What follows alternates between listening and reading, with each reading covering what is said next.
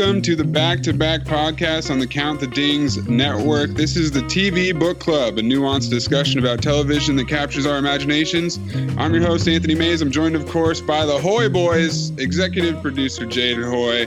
We also have Jake Hoy, Anthony Canton the third. We're graced with the gracious presence of Amin Elhassan and the lovely Eden Liu. Uh, this week we're going to talk about The Romanoffs and catch up on The Deuce, the last three episodes. Uh, we're going to start it off with The Deuce. Uh, Amin, so we've we've talked about the first three episodes a little bit, me and Jake. Uh, what, what do you think about the season so far? Well, you know, the thing for me that's, uh, I mean, I don't know, this is probably because we're already midway through the season here, but the shocking thing for me was that it starts five years later, that we didn't pick up from right where we left off, and uh, just to see how much has changed mm-hmm. around the sex industry. You know, I, I want to say it was the first scene of the first episode where the girl is coming out of Port Authority, and uh, I want to say Larry Brown is waiting for her. Yeah, and uh, oh no, no, the, the first, the first oh this of season first, of this season, yeah, yeah, yeah, yeah, the the the fake out. Yeah, so the the girl comes down and Larry Brown's waiting, and he and he does all the things that we, we were introduced in the first season of the pimp saying, "Yeah, you want to? I can help you, da da da," and do this, and the girl is seems naive and down for it or whatever, and so finally, she, you know, she says something like, "Hey, do you know how to get to such and such?" "Yeah, I want to be in a fuck film." And like, like, and and the the blown realization of his mind that this isn't some naive, you know, innocent, pure, driven snow. Uh, girl from the Midwest. This is a girl who came f- for a career in, in the sex trade, but not the career that Larry Brown and the other pimps have uh, have been accustomed to throughout the years. You know, this is the the rising specter of of adult film and and the peep shows and all that, and how they basically what we're seeing in this season is they're putting the pimps out of business. They're they're making them extinct, and and that kind of them struggling to reconcile that fact has been, to me, that's the, the most interesting storyline of the year, of the season. Yeah, the, the decline of the pimp is definitely an ongoing theme. And, you know, we have so many different manifestations of it. We have Larry, who's basically lost interest. We have CeCe, who's like clenching his fist ever tighter on the pimp game and looks down on Larry. We have Rodney, who's just doing drugs and like drinking himself to death. And which one is wait? Which one is Rodney? Method Man. Method Man. Method Man. Okay, gotcha. Yeah, yeah.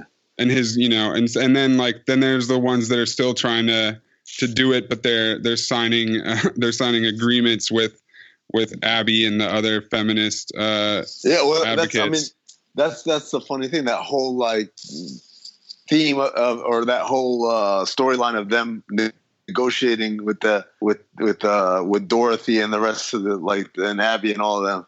Mm-hmm. About like, all right, ten p.m. to six a.m. Yeah, like, it's, it, like in season one, that would have been unthinkable.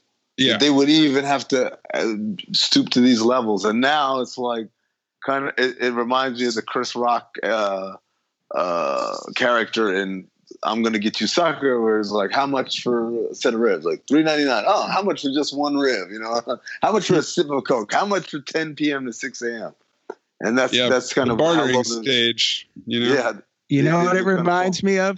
It reminds me of in The Sopranos when they go to basically the equivalent of the Starbucks to offer it protection, and there's actually no more owner, you know, because it's just a corporation now, mm-hmm.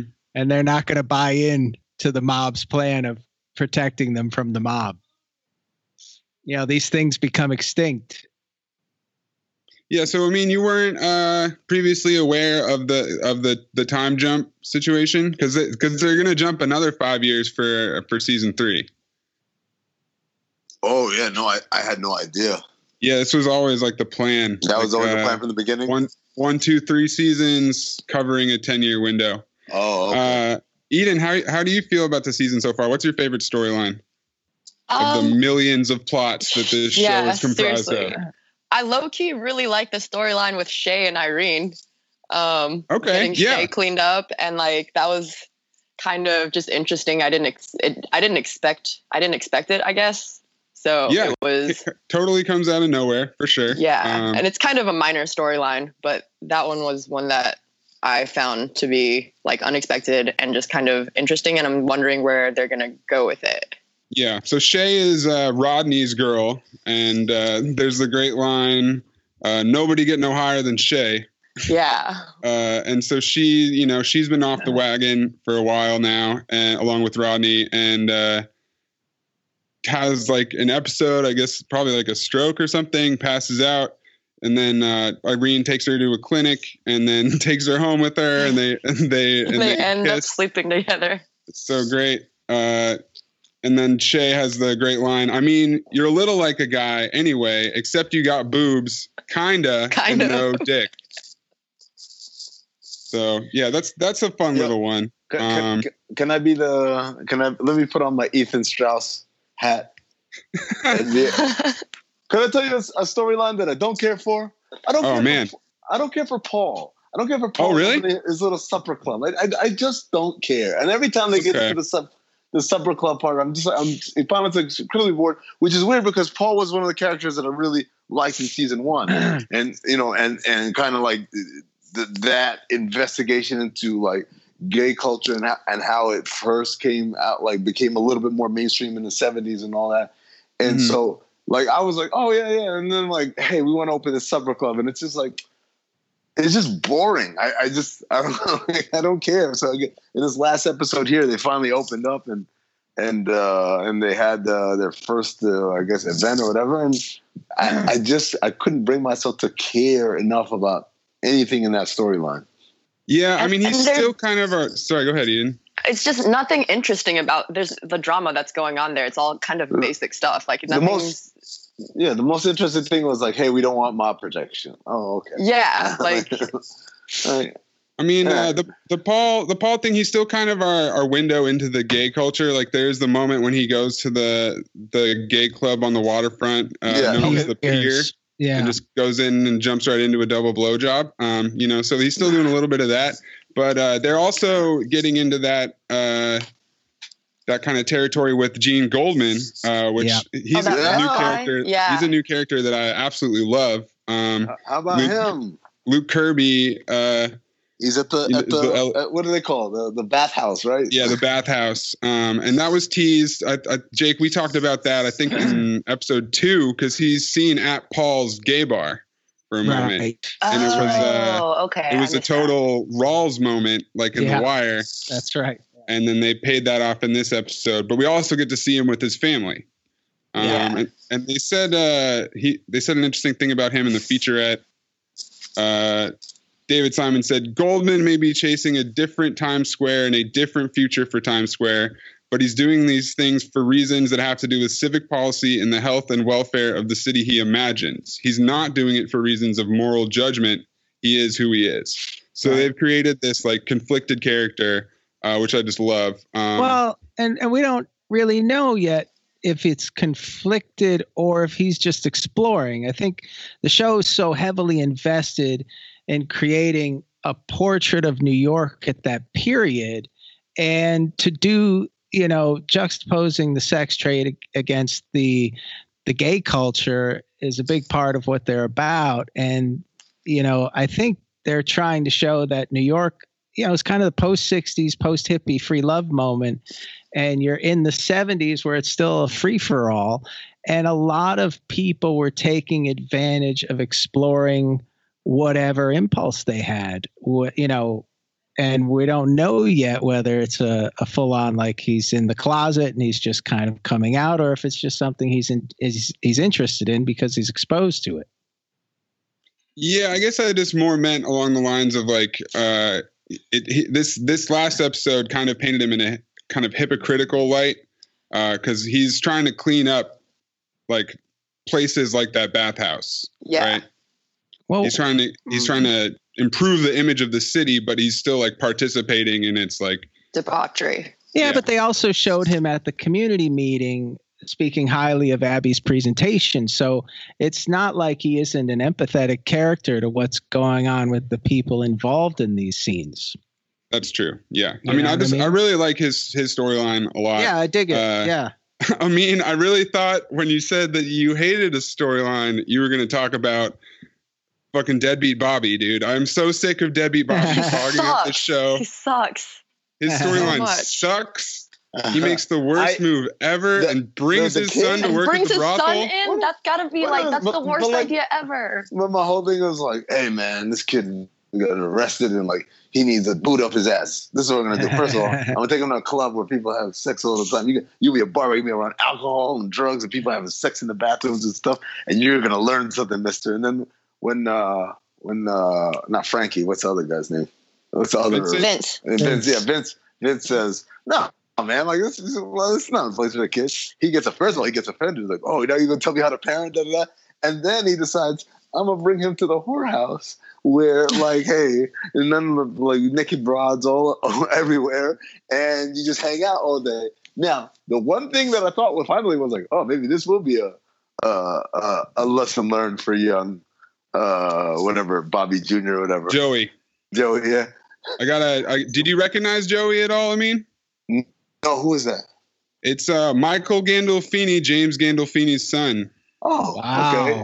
That, yeah, I can. I guess I can see the. It's kind of there. Once you yeah. know it's yeah. there, you can see yeah, it. Yeah, the eyes, the eyes, and the and shape the, of the face, the and, nose, yeah, and the nose. But uh, but the idea that he has to take orders from a quote unquote schmoog, which must admit, that's a new slur for me. Never heard of schmoog before, but I kind of like it. I'm like, okay. Uh, I'm willing to work with this one. Yeah, that that like imagine like all that stuff, but yet just that little bit. Like, yo, by the way, you have to not only take orders from a, a black person, but a black woman at that. Oddly enough, that's like the humiliating, shaming uh, event that Joey's like, oh, this this job is terrible. What are you talking about? Yeah, that's where he puts his foot down, right? He's still he's still so indignant and self-righteous that he he he drops that slur. But uh, when when Joe when uh, when Bobby goes to Vincent and asks to give Joey a job, Vincent says, "I don't need you dropping another bag of shit on me," and that's how I feel every time I see Bobby on screen. Yeah, that's all he does ever. All he does just drops bags of shit all over the place. Um, okay, so well, well, well but, Abby but agrees. You, hold on, but then yeah. the, uh, the, one of my favorite lines this season has been when they raid the parlor, and and Bobby says, "How come nobody told us?" Yeah, like, yeah. It's, it's, it's a great line. Like it's it's it's uh, you know it, I don't know, man. It, it just it reminds me. Ah, uh, it's kind of weird. It reminds me of. When Donald Sterling was going through what he was going through, you know, the N B A and, and all that, like that tape came out. And just the callous, blase, blase reaction that I had was, oh, it's Donald T V and Donald T. Like, it's like that's business as usual. So, like, when the N B A came and, and literally, like, snatched the team from him, I was like, wait, what? Like, they're doing that now? Like, because we got so accustomed to these. In this case, in the case of The Deuce, the criminal behavior being basically confirmed by the status quo, confirmed by the, the power structure, that when someone actually like, no, no, we're going to enforce the uh, moral decency laws or whatever. It's like, wait, what? This is actually happening right now? It was it was a shock to Bobby in the same way it was a shock to me that, oh, shit, they're really going to take the Clippers from Donald Sterling. I, I never never thought that would actually happen. Yeah, so the one thing that Bobby says that uh, was interesting to me was when he confronts Vincent and accuses him of being a bad parent and asks how his kids are. And that's just reminding me, oh, yeah, Vincent, Vincent has, has a family. A whole family. Yeah, we forgot, right? In Brooklyn yeah. that is just how we haven't Never seen mentioned. Since, like, yeah. episode the, the four or something. The ex-wife was kind the of ex-wife. a mess, right? She was a mess. Yeah, she was spicy. She was, yeah, she was like... provoking fights and like hanging out with mobsters and just uh, partying pretty hard. She was a handful, but uh, she, we haven't seen her at all, which is, you know, obviously that was a meta little reference to that. Um, I mean, I want to get your takes on this whole Candy storyline, which is, which is probably my favorite part of this show. Um, just the whole, We, we've we've come a long way in the last three episodes. I think when we last were talking about it, she was f- fundraising, and now you know she's begun production in this last episode, and It, it looks really cool. I think the film looks great. How did? What do you think of uh, Red? Yeah, in, in a weird way, there's a part where I was watching this episode and I was reminded of the season of Curb Your Enthusiasm, where they said they were going to do uh, a new uh, last episode for Seinfeld. And so we'd see snippets and bits and pieces all throughout the season.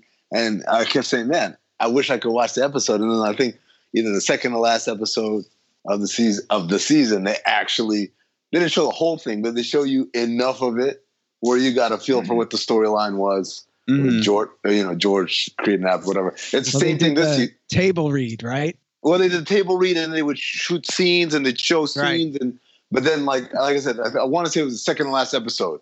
They actually show you the whole, not the whole thing, but a lot of the scenes un, uninterrupted. Or, you know, they'll have like Larry off offset kind of just watching and, you know, have a side conversation in the middle of George talking about the app that tells you where all the clean bathrooms are and all that. So it, it was it like actually had the feel of like, oh, shit, this was like a real Seinfeld episode that happened like twenty years later or, you know, fifteen years later or whatever.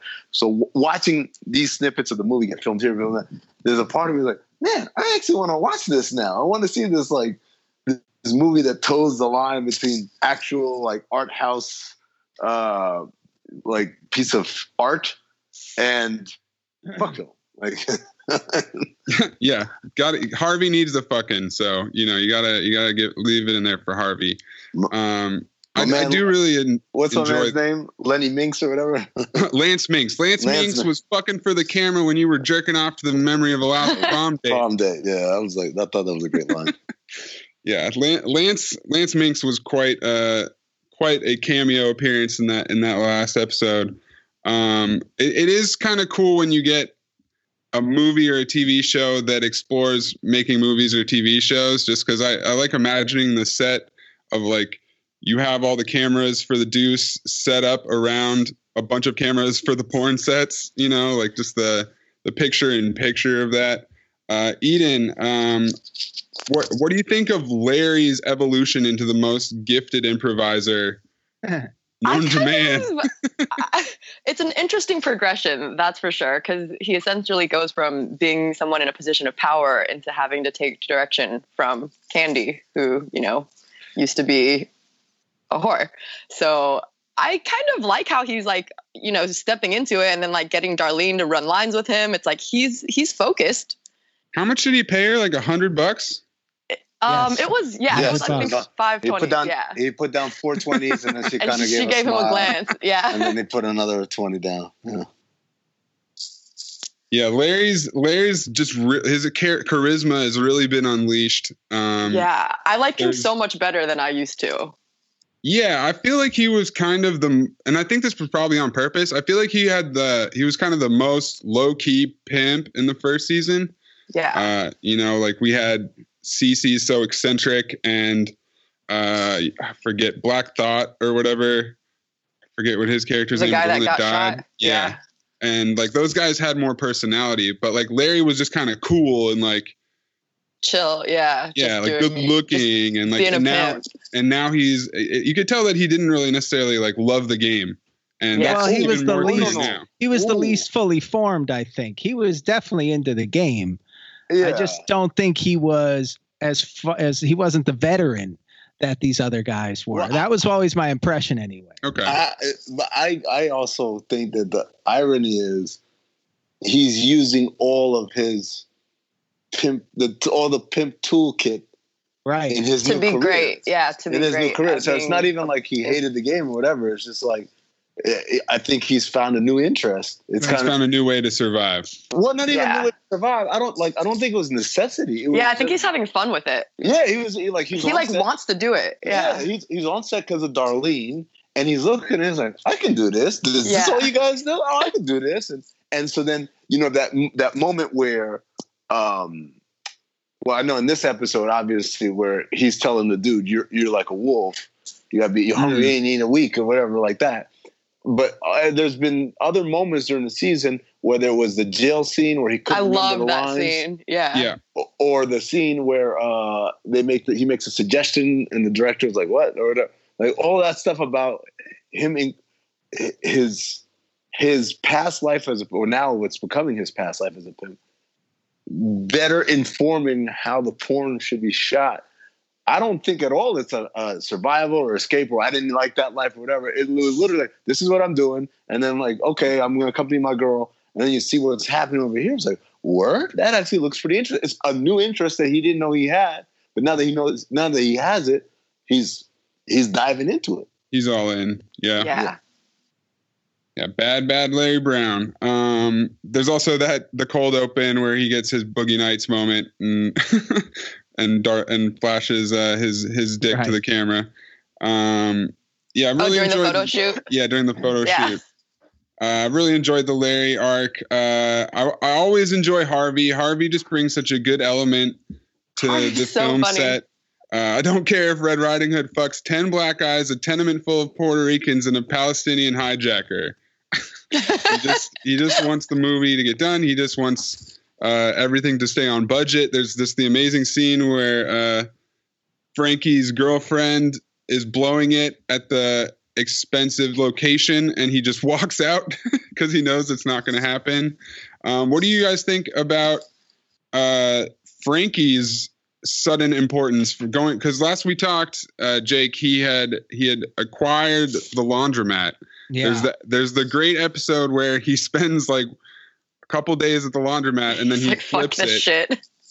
Uh, what do you yeah. think of producer Frankie? I have so many digging producer it. jokes lined up for Jade. I'm digging it, man. I think giving him a bigger, a, a more meaningful role in this story is great, because I feel like I'm seeing Franco's doing a really good job this season of differentiating the two characters.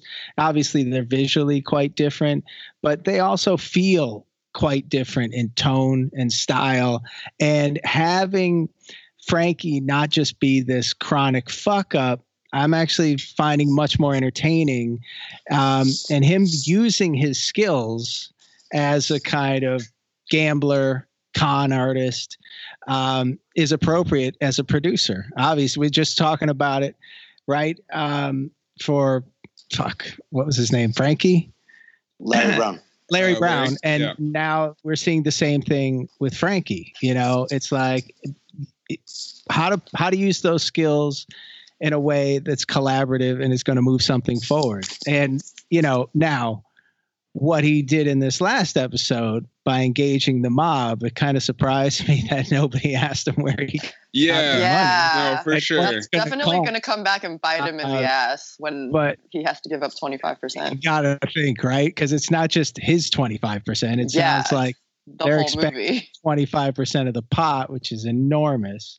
Yeah. Uh, not a lot of money, although, you know, it's it's interesting that they've never told us the budget for this film, just told us what they're short.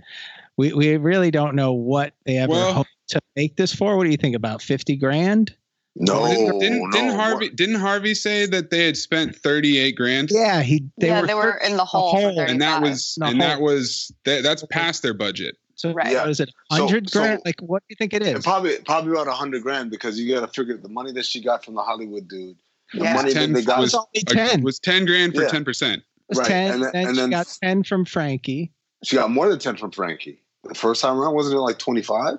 No, it was because he only it was like twelve five, grand or something that he had. Yeah.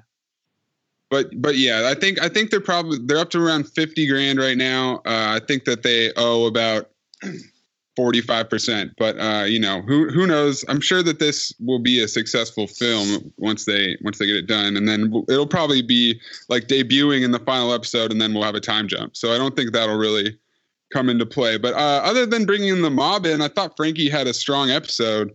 Um, oh, tremendous! Some some really good moments, some really good lines. There's uh, there's when he wears the left, yeah, the producer lines. Uh, oh shit! You need this couch for fucking. Yeah.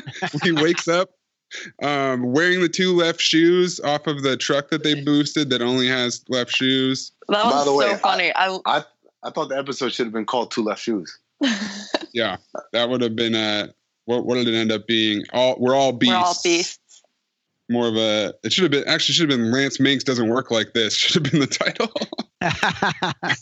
um, but yeah, I thought I thought Frankie d- did some good stuff in this episode, and he's he's useful now, and he he's always been kind of a a good source for like funny comic lines, relief. comic relief, and now you know he's he's more involved. He's a he's a fucking he's a producer. I like the scene um, where he's firing his wife and Leon's like, no pie's yeah. going to help you now. Yeah. Leon. So oh, funny. man. Leon, of course, off the bench, just one hundred percent. Yeah. one hundred percent efficiency for Leon every week. Um, I mean, how do you – so we've talked about Larry and how he's kind of adapting and, and moving forward. But what about CeCe? What about CeCe and Lori, the ticking time bomb of the show? Um, where, what do you think, where do you think we're headed with that? Yeah, it's, it's weird. Every time they have any sort of interaction, automatically you tense up. You're like, oh boy. Like, so, so in, in this week's episode where she tells him, even how she breaks the news that, oh yeah, you know, that, that Lance Minx dude is a jerk. And so, you know, oh, I can't even believe it. They went and got Larry Brown. I'm like, come on, this little two bit, like popcorn pimp, as she calls him. And, But everything has to be framed from Lori as like, oh, my God, can you believe this, this uh, inconvenience? And then everyone kind of holds their breath. Is CeCe going to have to flip out and smack her? Is he going to, like, beat her up? Or, and he's like, oh, no, I'm cool with that. But you don't particularly buy it. Like, CeCe, out of all the pimps, I think is the most threatened, by, well, I mean, for obvious reasons, of the change that's happened in the world. Yeah. Like, he he he stands to lose the most. And he's and deeply so, insecure as oh, a yeah. as a person, so that's that's kind of the tension of it. I mean, the uh, the scene with Lori this week was kind of similar to the, I believe it was the cold open uh, the week before, where they they're having sex, and then uh, Lori is pretending to uh, like she's bringing up the whole Kiki Rain situation, and like CeCe is acting like he's okay with it, but then he ends up beating her. Um, so, so, you know, that, that, that's, this scene was like a follow up to that. Like Lori's always like knows exactly how CeCe will react to things and is trying to, to butter him up and give him the answer he wants. But usually he can see through that. And, uh, you know, this, this last episode, I think cause they were in public and cause he was more interested in Larry not being a pimp anymore. Uh, he didn't really mind that much, but that, that, that's it. That plot line is ready to explode. I, you know, yeah, he's I'm definitely sure going to try to kill her. With. Yeah. I mean, that would probably be the, the natural endpoint, yeah, right? I haven't decided if they're going to kill her off or if he's just going to like try to kill her, but that's like, that's gotta be coming. Star eighty. Are we, are we gonna remember the Playboy model that was killed by her boyfriend? Maybe it's a throwback to that storyline. Huh. Th- that happened in real life. There was a film called yeah. Star eighty about it. Yeah. Um, I'll have to look that up. Something I, I don't know. I hadn't thought of it being that extreme, but yeah. I suppose that I suppose it could go there. Yeah, it was an interesting thing they did with CeCe in that scene with the director of the, all the films, you know, uh, an episode or two ago where he, he suggests the P O V style to yeah, him. Yeah, he invents P O V porn. Yeah, yeah like I you're like, that. well, that CeCe's, was, yeah, CeCe's that was got ideas. You know, I mean, that's that's going to become the standard by the two thousands. So um, yeah, way ahead of his time. Probably too far ahead. Yeah, for sure. Too progressive. It's, too progressive. I can't can't wait for CeCe to say it's uh, it's almost like if we had a hub, but only for pornography. The things we could do. Yeah, CeCe's really doing the the Tupac song from Dave Chappelle here. Seeing the future. um, I wanted to bring up uh, one of my favorite things that that they did back in episode four. Uh, and I, I actually, before I watched it, I saw some David Simon tweets. Um, and uh, do you guys know who Nan Goldin is? Yes, photographer. The photographer. Um, so she she actually makes a cameo in the show, uh, looking at her own photographs. That yeah, that's she, where Abby has the art show. She's the one that said, "I, I could have done this." Right? I could have done that. Yeah, that's a great great little meta joke right there. Uh, and so David Simon tweeted, "What do you have to do to get the great Nan Goldin to do a big fat meta cameo on your T V drama? You have to study her photographs of the nineteen seventies Times Square and inject the raw D N A into your film sets, your wardrobe department, your hair and makeup trailer, your story and themes." Uh, and Nan Goldin is, her work is almost all, uh, it's like about herself and about her community. And it's just, she literally lived in this neighborhood. She bartended at the Hi Hat. Um, and she just literally, she lived the story of this life. And that's just, uh, it's really cool that they did this little moment. And it's so obvious that her, her aesthetic is like all over the show. Uh, it's like, it's so good that I didn't even think about it before.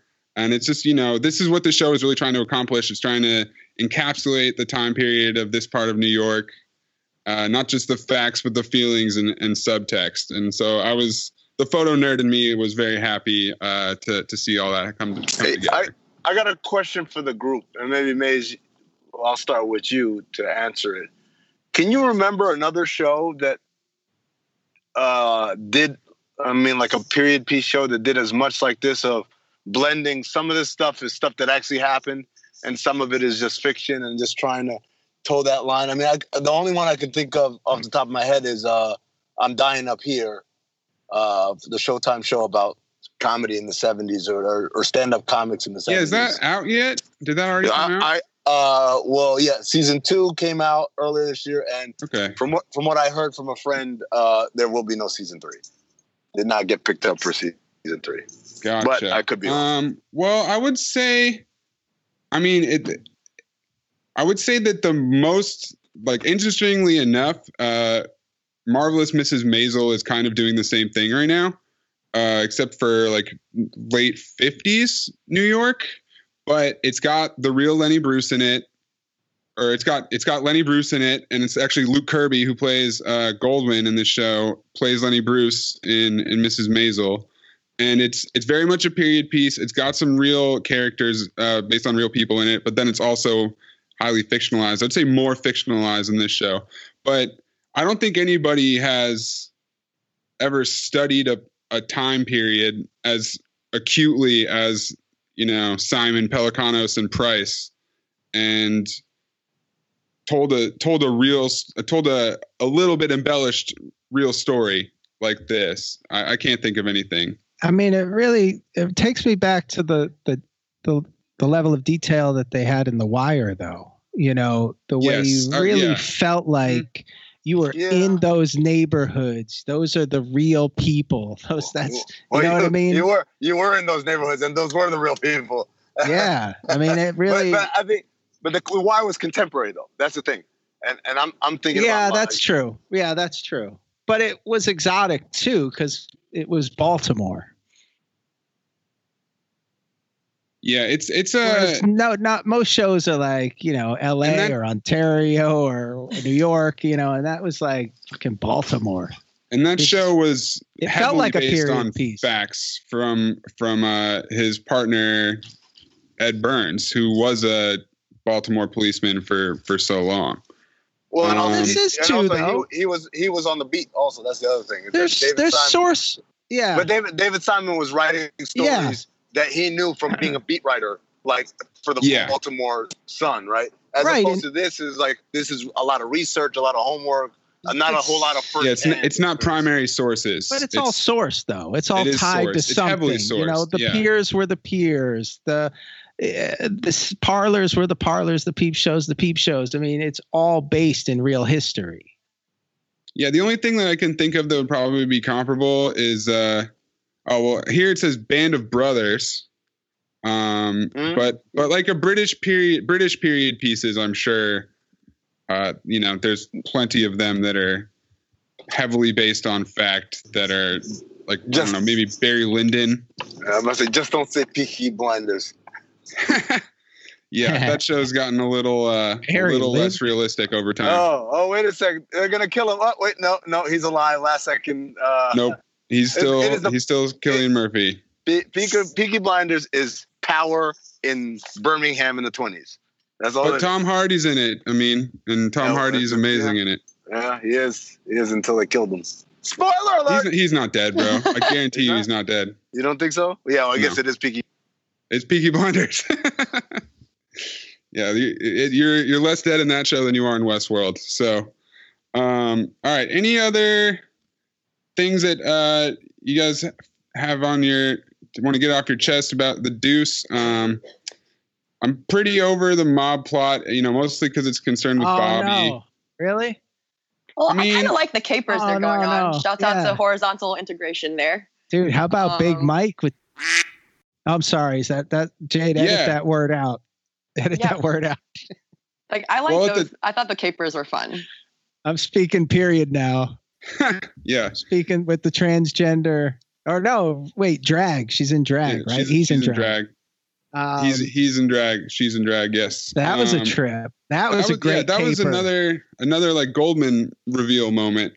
Um, yeah, I'm with you on that. I guess. I guess I meant more like the the Rudy Piccolo stuff. Like I'm enjoying the, oh, the see, Big Mike digging Black that. Frankie stuff. I'm yeah. digging. I'm digging the threat that they now represent because starting. I, I'm. I've really enjoyed this act two of the series. It's, it's beginning with chapter four and. You know, Vincent goes to have that conversation with Paul at the the supper club, and and Paul's like trying to decide between two marbles, and he's got the the one from Italy and the one from I forget where, but Vincent had this great quote because they, oh, they yeah. rounded up with it's uh it's a tough choice for sure, but I think I'd still pay for the Italian, probably worth it in the long run, oh, and yeah. I think that's line. a. a portent of things to come, especially seeing now what Vince is trying to do by withdrawing from the parlor and maybe trying to withdraw from the reach of the mob, which, you know, it's not possible. It can't be done. It doesn't work like that.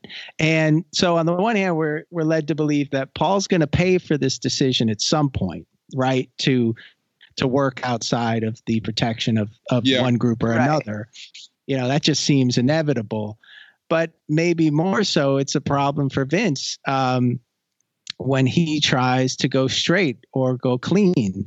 So it seems like, it, you know, there's and the mob's responsible for all this undercurrent of violence and tension. Um, and on the one hand, they're they're providing this this humor as they did in this episode, because he's like, you know, the two left shoes joke, yeah. robbing the wrong truck. We should have got both trucks. Hey, what that a great was so scene funny. on the street. He's totally, he thinks the police yeah. grabbing Larry is part of the shoot. Yeah. He thinks incredible filmmaking. It, it was phenomenal, right? I mean, he's a great, great character. And yet, you know, something big. And and not to mention, I can't remember his name, but the guy who's always collecting the money and driving Tommy. the car, he's unbelievable. I mean, so the to me, the threat that they represent is palpable, and I'm just waiting for that to come to fruition in, in what looks like maybe the next episode. Carlos yeah, it, being the joke of everything is funny, too. Yeah, uh, it's it's funny because, like, I was just going over it in my head, and then we bring up this mob plot, which we hadn't really talked about, and then that kind of spills over into the Vince and Abby plot, which we haven't talked about, and I'm like, oh, man, there's still so much about this show. Right. That we haven't and, even and explained so or touched on. on. It's crazy. And, and so much of this act two, too, is all about the choices they're making right now, what what they're choosing to do or not to do, where to make investments, where to take a risk, where to gamble, because it's all about what Paul's doing. It's all about what Abby's doing. It's all about what Vince is doing. It's all about what Frankie's doing. Big Mike's doing it. You know what I mean? And and obviously Candy being the biggest representative of this risk taking and what that could yield, because she has so many people she's involving in that. Everyone else yeah. is like on their own, or it's a small group or a little thing, but hers is encompassing now like twenty people. She's, she, you know, she's, it's she, amazing to see how many people have come into her orbit around the production of this film.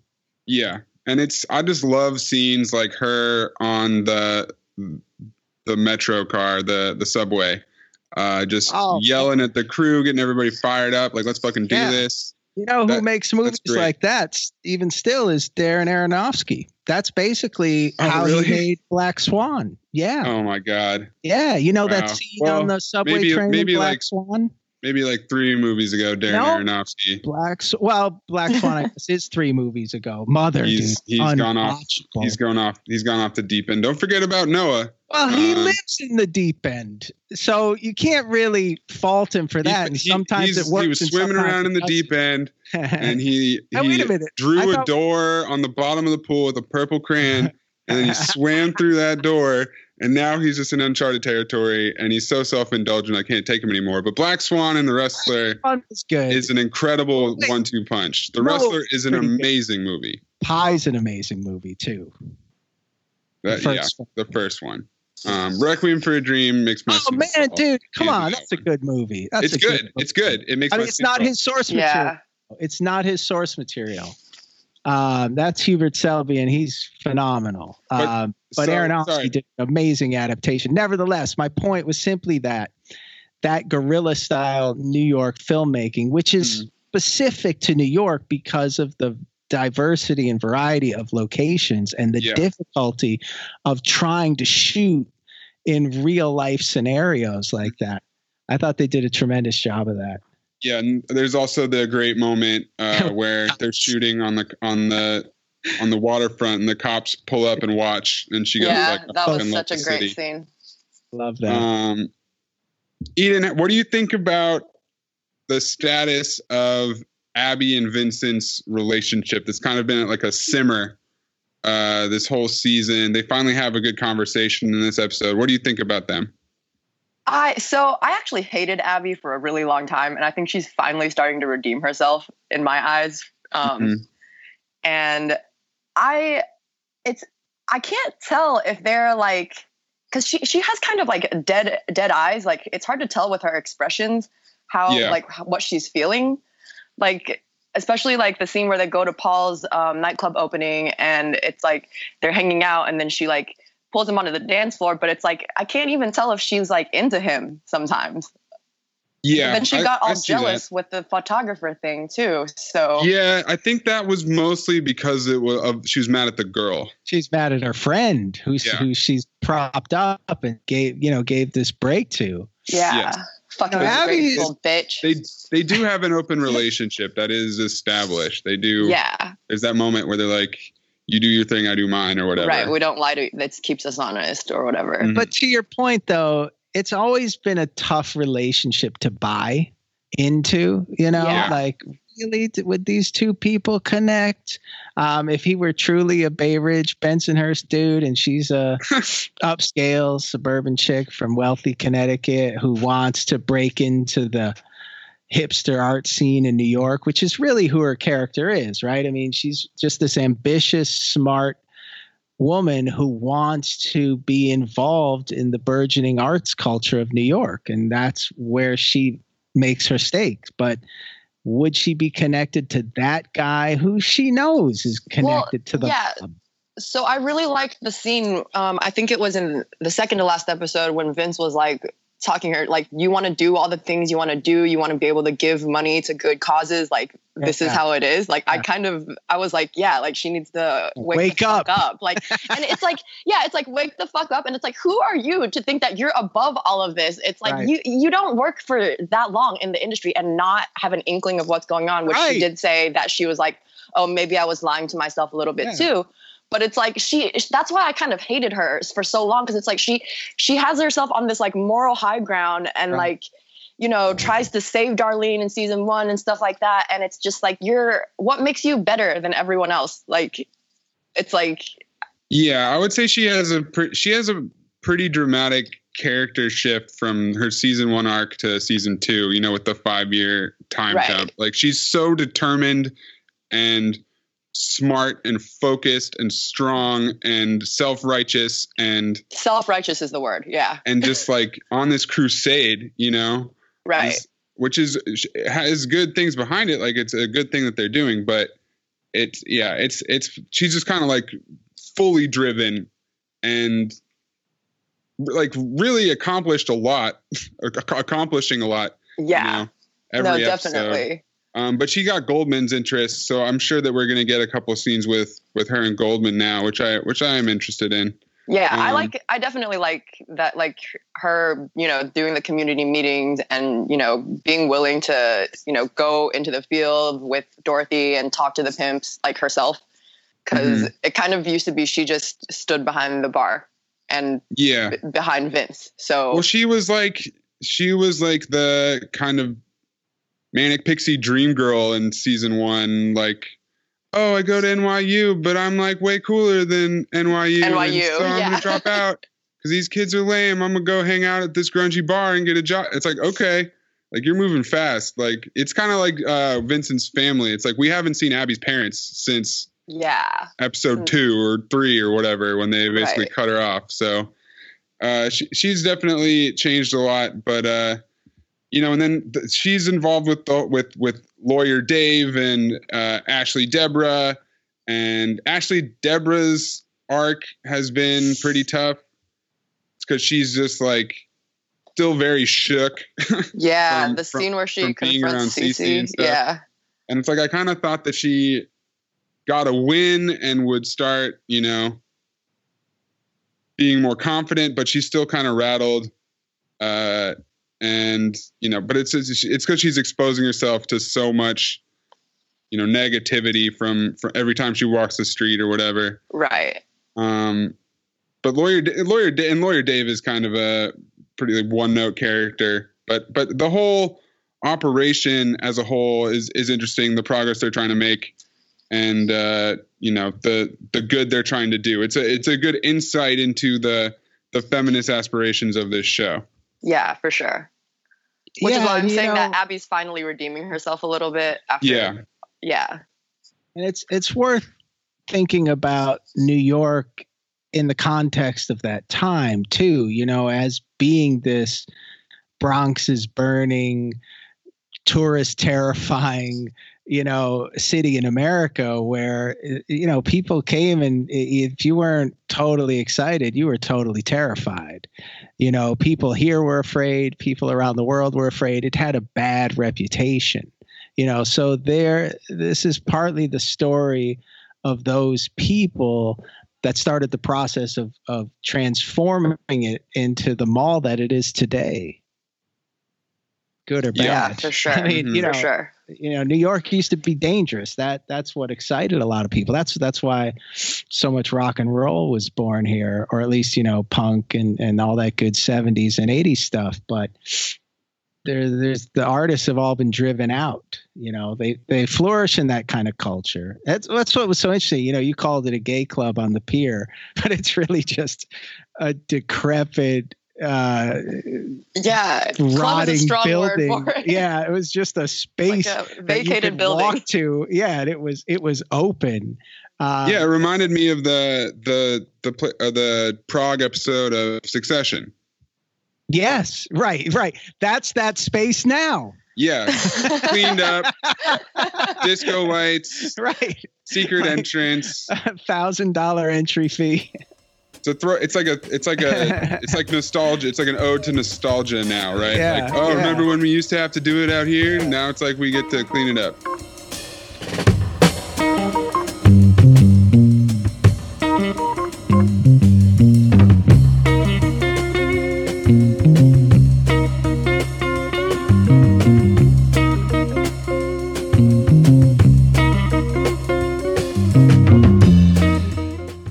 To this point, Candy's making her movie. Vincent's trying to get out. It looks like Vincent's going to try to get out next episode. Um, our guy Alston, after being resistant all all season long, finally kind of gave in and took the took took the head of the the raids at McDonough's request. And uh, so so his arc is kind of like now he's just an agent of of change now, um, and probably going to work with Goldman going forward.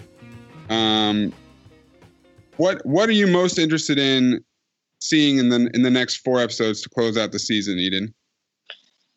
Um, probably actually just to see if Vince will be able to to make any moves as far as getting out goes, because we know it's not as simple as just being like, I want out. Um, yeah, especially in episode seven. Yeah, like um, so that and also.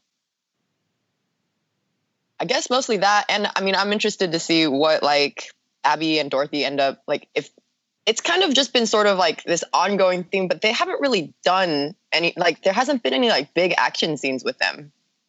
Yeah. I and I mean, may- maybe that's where Goldman will come in. Um, yeah. He'll actually give them some an opportunity to affect change. But yeah, it's mostly like they're just uh, treating the disease, not curing it. Right. Right. Like they're offering the. the little van with the tea and uh, Safe Place and the doctor. And the, well, I mean, the clinic thing was pretty legit. The free yeah. clinic. In oh, the, that's in the true. Disco. Yeah, I forgot about that one. Um, but yeah, I mean, it's, what is the payoff with that? You know, it's like, uh, we know they're not going to end prostitution. So right. And obviously I want to see if CeCe tries to kill Lori. Yeah. Oh man. Yeah. That, I feel like, like ready to explode. Like he is ready. Yeah. Bubble, just, bubbled on top. I didn't even um, think of that outcome. I don't, I he mean, just, it's just like, he's unhinged. I think, I, I think also Lori kind of becoming a star. Yeah. Yeah, adds, no, it's interesting. It makes sense. That. Yeah, is it like a rising star cut could down? Could also could also be next season. Although no, you're right because we're jumping five years. Five jumping years. Five it would years, have to happen so this. It would. Season. Yeah. It and, has you know, to happen we, in the finale. Yeah, you're right. We, you're right. We ended with a, a death uh, in the end of last season. Was yeah. uh, I forget her character's name, but the woman falling out the window right above the Hi Hat. Oh That's yeah, how they closed it Thunder out. Thighs. Thunder thighs. Yeah. Uh, who, was a, who was a great character. Oh, but uh, Jake, what is there anything else in particular that you're looking forward to? Um, I, some kind of collision. You know, who was absent from this episode was Chris Alston, the our, yeah. our beloved cop, right? Okay, um, yeah. So uh, something more has to happen with him. He is a primary character, um, and this collision between Vince and the mob, or the two mob forces. You noticed. Um, There was the oh, car that true. was maybe trailing Vince in this episode. Yeah, yeah, yeah. So is the Hi Hat going to get hit? Is his club going to get hit? Or were okay. those parlor fires just the beginning of something worse to come? Um, is there going to be an all-out mob war uh, that takes a few bodies off the show? So right, I'm, I'm here for that. I'm, I'm intrigued in the drama of that because I think Mayes, I think you're right. I think the. I think the Candy film is a success story. So yeah, I don't know there's got to be a counterbalance to that, right? Yeah. Right. So I'm I'm I'm I'm intrigued and I'm invested, but that's not where I'm looking for excitement over the next few episodes. Yeah. What is it for you, Anthony?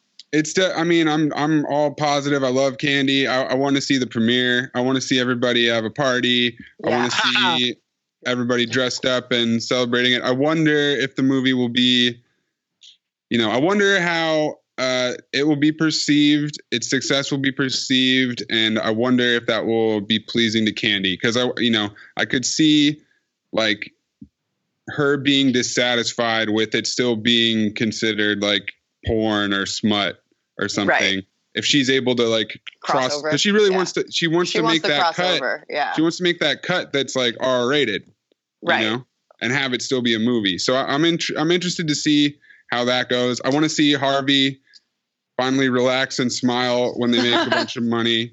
Yeah. And eat like a nice burger or something. Get off his diet uh, and celebrate. But yeah, that's that. I'm sure that'll be like. And find out twenty-five percent is getting kicked. Going to the mob. Yeah, that's right. right? Yeah, Rudy, when Rudy Pippolo rolls up. uh, expecting that check. To collect, yeah. Frankie's going to have to run interference on that. But uh, yeah, I, that, that's what I'm looking forward to. And then uh, just the just the continued development of Gene Goldman. I think he's a really fascinating character. Uh, I think he's a really good actor. And he's starting to trickle into other plots. Yeah, I really just, like. This one last episode when he yeah. the bathhouse scene and just you know that just gave him it, it, he it became less one dimensional. So mm-hmm. yeah, and I mean we all you, agree. That's how you develop characters, you know. Yeah, and but we agree that someone has to die, right? Oh yeah, we should probably have a death pool ready for for next yeah, episode. Somebody's uh, got to die. I don't know if somebody dies this episode, but I would say before the end of the season, yeah, uh, we should get a sure. death pool going. Okay, cool. Let's do it. All right, so that's gonna wrap it up for the Deuce. Uh, and then in a minute, we'll get into the Romanoffs.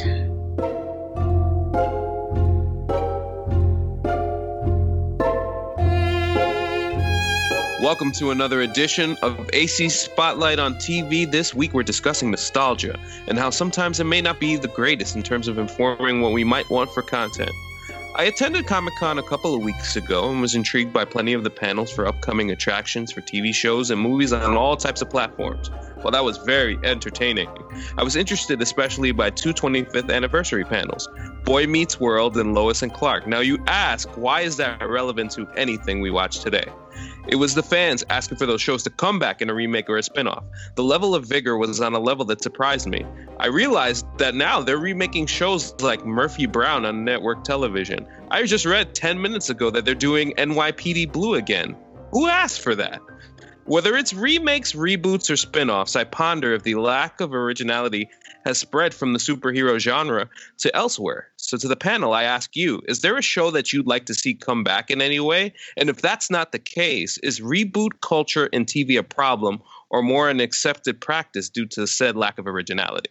Um, okay, uh, so first, I think it's just the business, to be honest. I mean, I it's it's way easier for for... production houses and T V networks and film studios to take something that was successful before mm-hmm.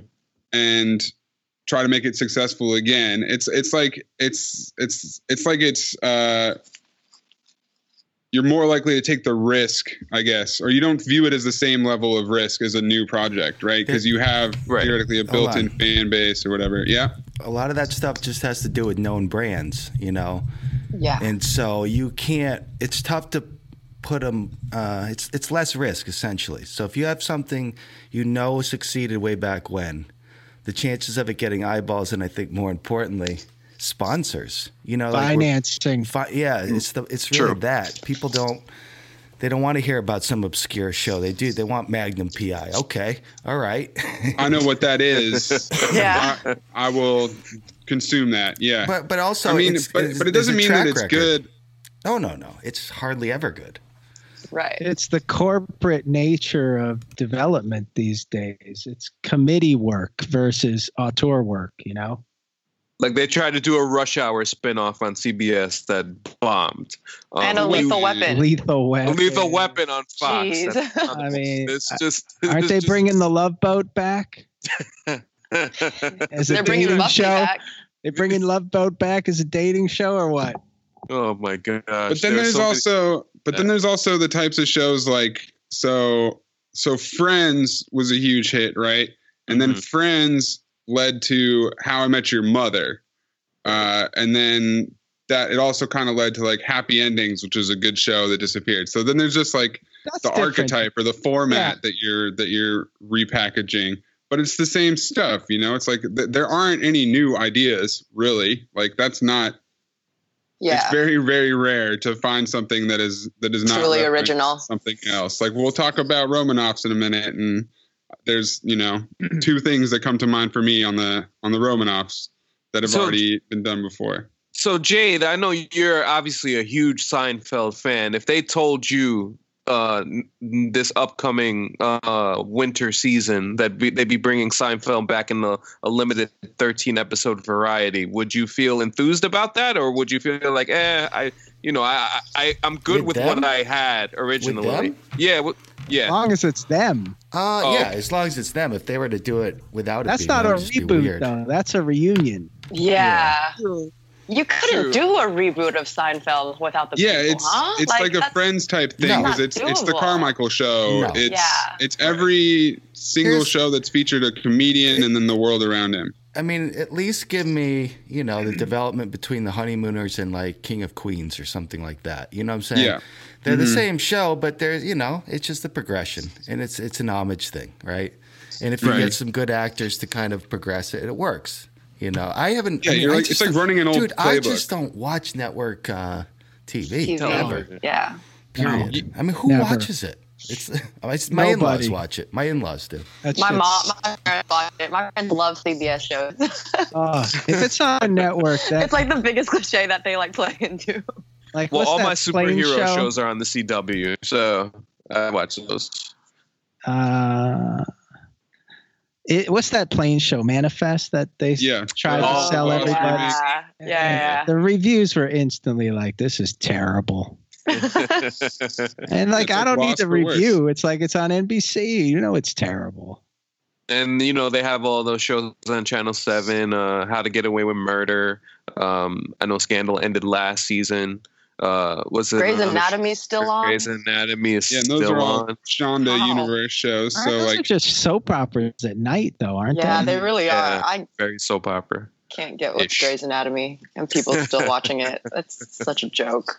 God, are you yeah. kidding me? I, I think it's like one of the things that I kind of realized after after thinking about a lot of the superhero content that I've consumed, and not only that, but some of the stuff that I've come to watch. The Romanoffs is a great example of that, of where you get something, um, in a sense, it's a, like almost like an original story in a sense. I mean, it takes some elements from the Family Dynasty and, and things of that nature, but I like to see new things. I, I want to expand um, the creative juices in my mind when I think of writing anything.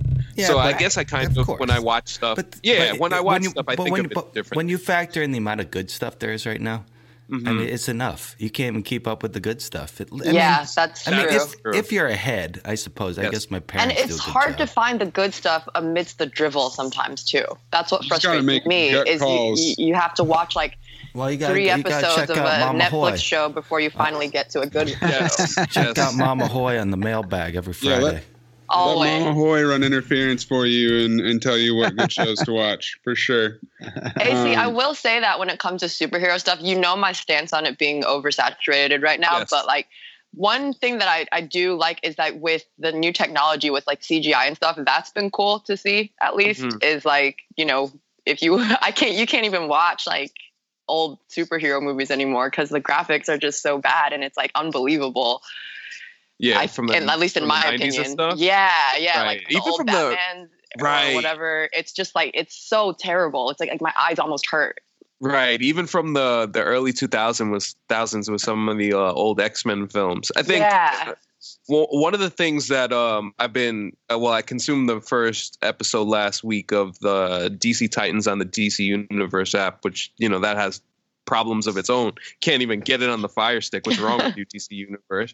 Um, you can only watch it on your laptop or Roku or I ain't got Roku, man. Like, put it on the Fire Stick for crying out loud. Nonetheless, um, when I, I get what they're trying to do in terms of making original content, and I think I, I have discussed this before, but nonetheless, you always want to find original content. That's always the goal. So I, I, I I'm, I'm thinking along the lines of when I see certain net, like seeing the N Y P D Blue thing was like, yo, I was a little kid when that show was on, and that show went like I think twelve or thirteen seasons. Now I never watched it, but I always remember seeing commercials about right. it. And now they're doing the same thing over again, even though, like, you know, it's different characters because I think some of the characters have been killed off and, and things of that nature. But nonetheless, it's the same concept. Always about original. Yeah. Basically, basically. And and with that, this has been A C Spotlight on T V. All right. Yeah, I was trying to think of uh, if there was a single show that I would want rebooted. And I think the one I got close to was if they rebooted Heroes. But I think oh, they did yes. reboot okay. Heroes, okay. Did, and, and it was really bad. Yeah, so. Top Boy. I want Top Boy. Top Boy? You're the only person that knows what that is. Top uh, Boy? You mean Top the show? Boy was an English, like, Wire. And, and it was okay. like, it went three okay. seasons and then just got cut off mid-season. There were rumors that Drake was going to reboot it in Chicago. Mm. It was. Wow. It's, you, you guys haven't seen Top Boy, Jake? You haven't October's seen it? October's very own. No, I don't know it. Excellent show. Interesting. It's it's from two thousand eleven. Okay. Yeah, you know, I I never I I tried to dip my toes into like British television, yeah, uh, but I, I just it, it never really sticks. I tried to watch Misfits Same. a couple times. I tried Luther. Oh, Luther! I loved Luther. You know that, that was, was pretty good. good. I tried I The Fall. It. I couldn't really get through that. Fall was good. First, the first season's very good. Yeah, it was. I mean, it's one yeah, of those shows was, that just needs one season. That's it. Yeah. You know what I mean? It's like uh, Bloodline or something. Those shows, they yes, they yes. get successful and they're like, oh shit. Yeah. Bring him back as a ghost. Oh, that's right, Jay. They're, Jay, they're bringing the. Uh, oh, you know what was great though? The terror back. Speaking of one season, Broadchurch was great up Amazing. until the finale. Fantastic Whoa. show. Second no, season was unwatchable. Weak. Finale sucked. Sucked. You're like, that's it. You wouldn't even, but there was no indication it was that guy. No, sorry. You're like, really? This guy? It's just like, okay, really? It could have been anyone. Could have been a guy yeah, we exactly. never fucking even seen. That's what, that's what the they beach. should have done. Yeah. That's what they should have done. Um, what'd you say, A C? No, I was saying they're bringing the terror back for I another love season. The terror.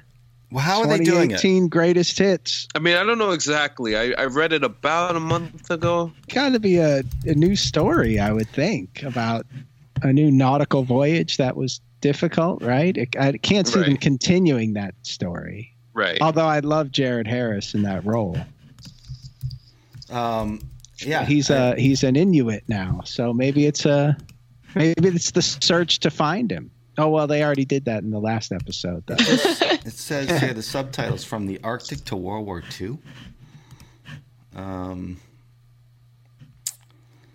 da, da, da, da, da. Let's see here. Um, moving from the mid eighteen hundreds, the second season will be set during World War Two and will yeah. follow the uncanny specter that menaces a Japanese-American community from its home in Southern California to the internment camps to the war in the Pacific.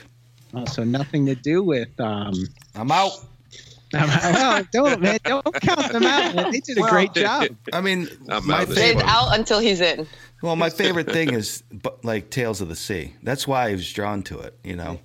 Yeah. If there's no boat, none of that action, eh... No boat. All right, boat. all right. Internment camp. The boat is necessary. Well, plus I, uh, the the uh, I don't know. I mean, I, I think there was great actors in the terror. You know, yes, mm-hmm. tremendous. Um, so we'll see. we will see. Yeah, that's like uh, they were trying to do a uh, what is it? What, they were trying to do something with The Sopranos. What was it? A prequel movie or something like that? that I heard. Yeah. Please no. Please no. Don't do that. Please no. Don't fuck with that. Don't fuck only, with that.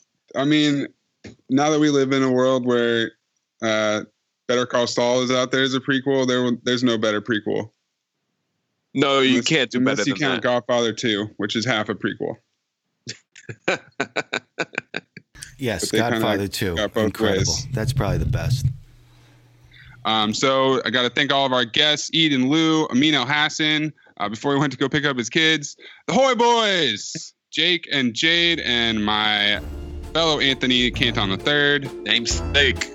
Oh, man. Uh, thank you so much for joining us at T V Book Club. We'll see you next week. All right. Talk soon. All right. All right guys, thanks, guys. Thank Later. Later, guys. Uh, for the rest of this episode, go to patreon.com forward slash count the dings. For a comprehensive uh, look at the Romanoffs uh, with Jake, Mayes, um, Canton, and um, patreon.com forward slash count the dings and subscribe. And we will see you later.